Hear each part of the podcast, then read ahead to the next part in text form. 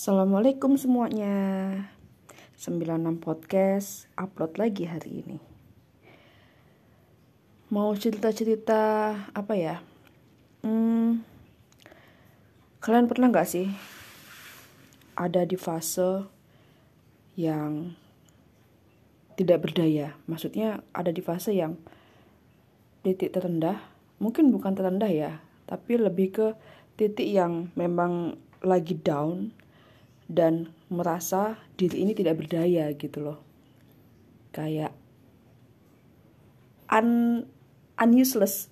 Eh atau useless. Oh iya ya useless gitu loh.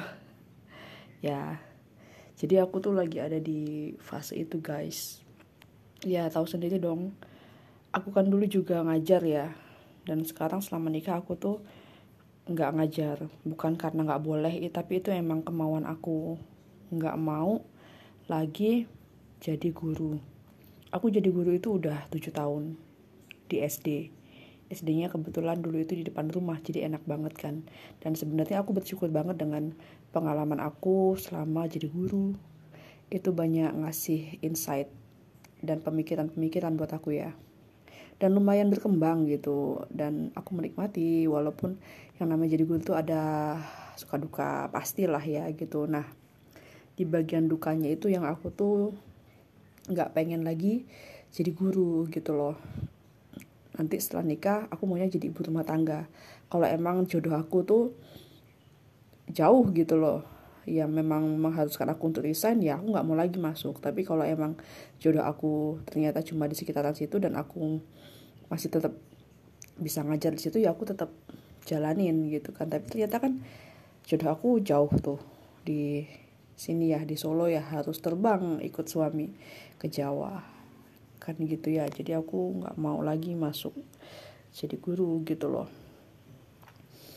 Ya kenapa sih kok nggak mau lagi jadi guru? Emang nggak enak gitu ya. Bukan perkara nggak enaknya.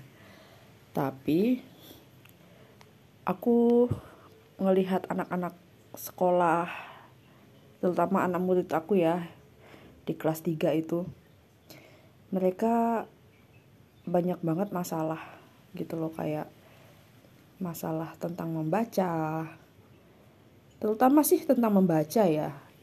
Terus anak-anak itu kan juga nggak ada yang bodoh tapi mereka cuma lambat dan bisa jadi itu disebabkan sama stimulasi mereka yang kurang kan waktu masih masih kecil gitu. Jadi aku berpikir aku kok ya maunya di rumah aja aku bener-bener ngedampingin anakku untuk mempersiapkan dia masuk sekolah gitu loh. Dari kecil udah distimulasi. Jadi hmm, ketika masuk dunia pendidikan itu dia udah siap gitu loh. Apalagi sebenarnya juga yang yang yang mengkhawatirkan tuh emang lebih ke di saat anak SD ya. Anak TK anak SD gitu. Kalau SMP lain lagi masalahnya gitu kan. Tapi di SD ini kayak itu dasar banget yang dia harus udah mampu gitu loh. Udah siap untuk sekolah gitu. Jadi kalau nggak disiapkan sedari kecil kan nggak mungkin gitu loh.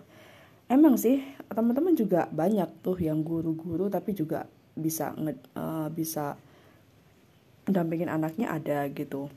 Tapi aku sendiri ngerasa mungkin aku bakal keteteran apa ya gitu loh aku sendiri hari-hari tuh kalau udah ngerjain kerjaan sekolah aku di rumah tuh kayak udah males ngapa-ngapain. Atau kalau udah di rumah ya aku males ngerjain kerjaan sekolah gitu loh. Lah bayangin jadi guru itu kerjaannya sebenarnya 24 jam. Di sekolah itu cuma bisa ngajar belum bikin ADM lagi. ADM itu nggak kalah banyak yang udah otomatis bikin di rumah atau mungkin di lembur pulang sekolah kayak gitu kan pulangnya agak telat. Ya aku nggak mau bawa pulang kerjaan ke rumah tapi kalau nggak bawa pulang kerjaan di rumah nggak bakal selesai itu ADM jadi waktu buat keluarga juga jadi berkurang kan gitu loh. Aku nggak mau kayak gitu. Dari dulu itu aku biasain kayak gitu pulang ya pulang. Kecuali emang itulah yang saat deadline saat mepet banget baru aku bawa pulang ke rumah. Nah pasti akan ada saat-saat seperti itu lagi saat aku punya anak gitu jadi aku nggak mau uh, me apa ya mengorbankan waktuku sama anak sama suami untuk pekerjaan yang gak ada habisnya kayak gitu. Itu sih itu dari sudut pandang aku. Tapi kalau teman-teman yang juga berkarir di dunia pendidikan juga pasti punya sudut pandang yang berbeda lagi dan nyatanya mampu ya mampu gitu. Itu tinggal pilihan aja sih kita mau apa enggak sebenarnya gitu. Kalau mampu enggak mampunya kita itu manusia kita pasti diberi apa ya adaptasi gitu loh. Kita manusia ini kan diberi kemampuan untuk beradaptasi pasti bisa beradaptasi. Cuman masalahnya mau apa enggak gitu loh. Aku nggak mau. Merasakan udah merasakan dunia pendidikan yang seperti itu aku nggak mau gitu loh. Untuk waktu-waktu yang suatu saat pasti akan ada pilihan antara keluarga atau kerjaan kayak gitu. Aku nggak mau ada di posisi itu. Gitu sih. Dan kalau suami kerja istri kerja anak sama siapa? Sementara ini di perantauan. Mau nggak mau nanti bayar pengasuh lagi gitu kan. Wah jadi anakku jadi anak anak asuh dong. Anaknya pengasuh gitu loh. Nanti karakternya beda lagi gitu loh. Bukan aku yang 100% ngedidik dia tapi nanti ada perbedaan cara lagi gitu loh dengan pengasuh gitu. Pokoknya banyak hal yang aku pikirkan untuk aku kerja lagi gitu loh kalau aku punya anak. Gitu dan dari dulu aku juga pengennya punya penghasilan dari rumah aja gitu. Nggak pengen kerja di luar gitu kan dan aku ngajar jadi pengalaman buat aku. Nah tapi setelah aku mengajar aku punya sudut pandang lain tentang mendidik anak kayak gitu loh. Jadi di saat ini aku tuh udah Allah tuh udah mengabulkan sebenarnya apa keinginanku gitu.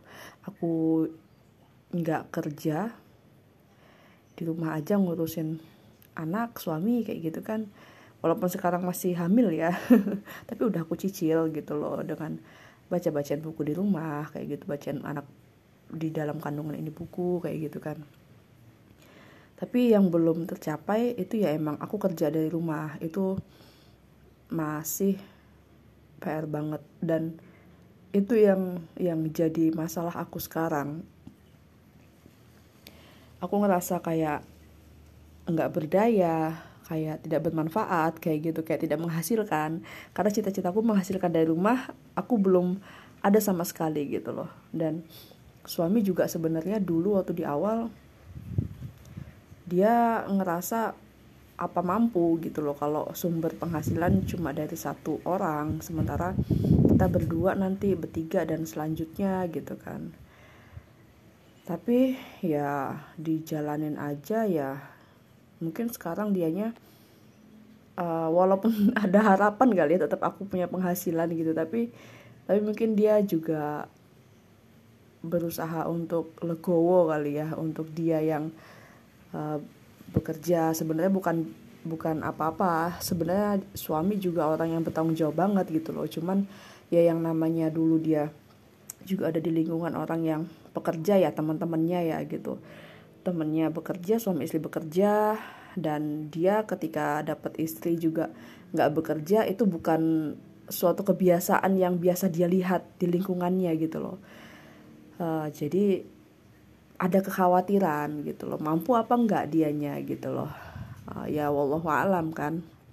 Cuma secara pribadi dia udah emang udah siap sih udah udah siap uh, mempersunting gitu ya udah siap untuk bertanggung jawab dan lain-lain nah cuman ya ya itu hmm, nggak tahu ada di fase mana dia sekarang udah nerima atau belum aku belum aku nggak bekerja. Tapi itu bukan karena dia nggak bertanggung jawab tapi lebih karena kekhawatiran manusia ya yang wajar sih menurut aku. Dan aku sendiri juga dulu cita-citaku juga kan pengen kerja dari rumah dan sekarang aku belum belum punya penghasilan itu yang juga jadi pikiran aku gitu. Aku tuh sampai sampai kadang nangis sendiri tau nggak? Aku youtubean aku youtubean cuma untuk lihat uh, referensi menghasilkan uang dari rumah gitu. Sampai rasanya pusing kepala sakit gitu. Ya memang bener pusing kayak memuntah gitu loh. Sampai kayak keracunan YouTube gitu. Ya wah itu nggak enak banget gitu. Dan aku kadang emang sampai nangis sendiri kok aku kayak gini ya gitu. Kok aku masih belum bisa membuktikan apa-apa ya? Dulu tuh cita-citanya sukses under 30 gitu. Tapi sekarang udah tahun 2023 yang aku memasuki usia 31 tahun dan aku belum jadi apa-apa. Itu jadi kayak wow tamparan. Dulu waktu zaman aku sekolah itu aku bisa jualan juga gitu ya ya jualan susu kedelai juga pernah kan? Oriflame juga iya. Habis tuh jual-jual eh, di kantin anak sekolah gitu-gitu. Adalah tambah-tambahan aku buat jajan kayak gitu. Tapi giliran aku sekarang nggak kerja sama sekali aku tuh kayak ngeblank sama sekali nggak ada yang aku eksekusi gitu loh. Dari semua yang aku tonton di YouTube nggak ada yang gue eksekusi. Eksekusi satu dua udah gitu loh. Kayak aku sendiri jadi kayak kurang kurang niatnya apa gimana gitu loh kurang powerful gitu loh. Ya itulah sampai aku juga nanya sama teman aku yang dia juga pernah ada di fase kayak gini gitu. Dia mau jadi ibu rumah tangga emang pilihan dia sendiri gitu tapi ya tetap ada fasenya dianya tuh sampai kayak gitu juga gitu loh. Aku harus apa? Aku mau ngapain? Kayak gitu. Dan pada akhirnya dianya berdaya setelah ikut apa ya uh, join buku jual buku apa jual buku anak-anak kayak gitulah edukasi kan. Gitu jadi dia lebih ngerasa ada manfaatnya kayak gitu. Dan akhirnya aku kemarin juga beli buku cerita untuk anakku. Aku jadi mikir apa aku join member aja ya? Gitu. Siapa tahu aku dapat uh, eh, dapat dapat apa semangat gitu loh. Karena ada komunitas kan. Aku jadi yuk yuk gitu. Jadi kayak dulu waktu di Oriflame gitu kan semangat banget. Aku dulu di Oriflame tuh bener-bener jualan online offline kayak gitu gitu loh maksimal gitu. Jual dapat hadiah apa apa gitu. Jadi uh, semoga aja gitu kan pikiranku semoga aja dengan join buku ini aku bisa dapetin lagi diriku yang itu gitu loh. Sekarang kok kayak apa-apa kayak posting bentar udah posting bentar udah. Emang akunya yang kurang kurang kurang apa tadi tuh kurang maksimal. Nggak niat apa gimana gitu loh. Tapi itulah karena emang merasa tidak berdaya jadi ngerasa nggak pede gitu loh. Dan temanku juga bilang kayak gitu. Ngefek banget dari ngerasa kita nih useless nggak ngapa-ngapain. Yang tadinya juga pede-pede sekarang jadi nggak pede mau jual ini itu nggak pede mau ngelakuin ini itu nggak pede mau ngapa-ngapa. Aduh kayak udahlah kayak gitu loh sedih banget. Dan dia juga bilang gitu udah nikmatin dulu aja dirasain galau-galaunya dirasain. Um, apa yang kamu alami sekarang nanti akan ada waktunya kamu itu menemukan gitu.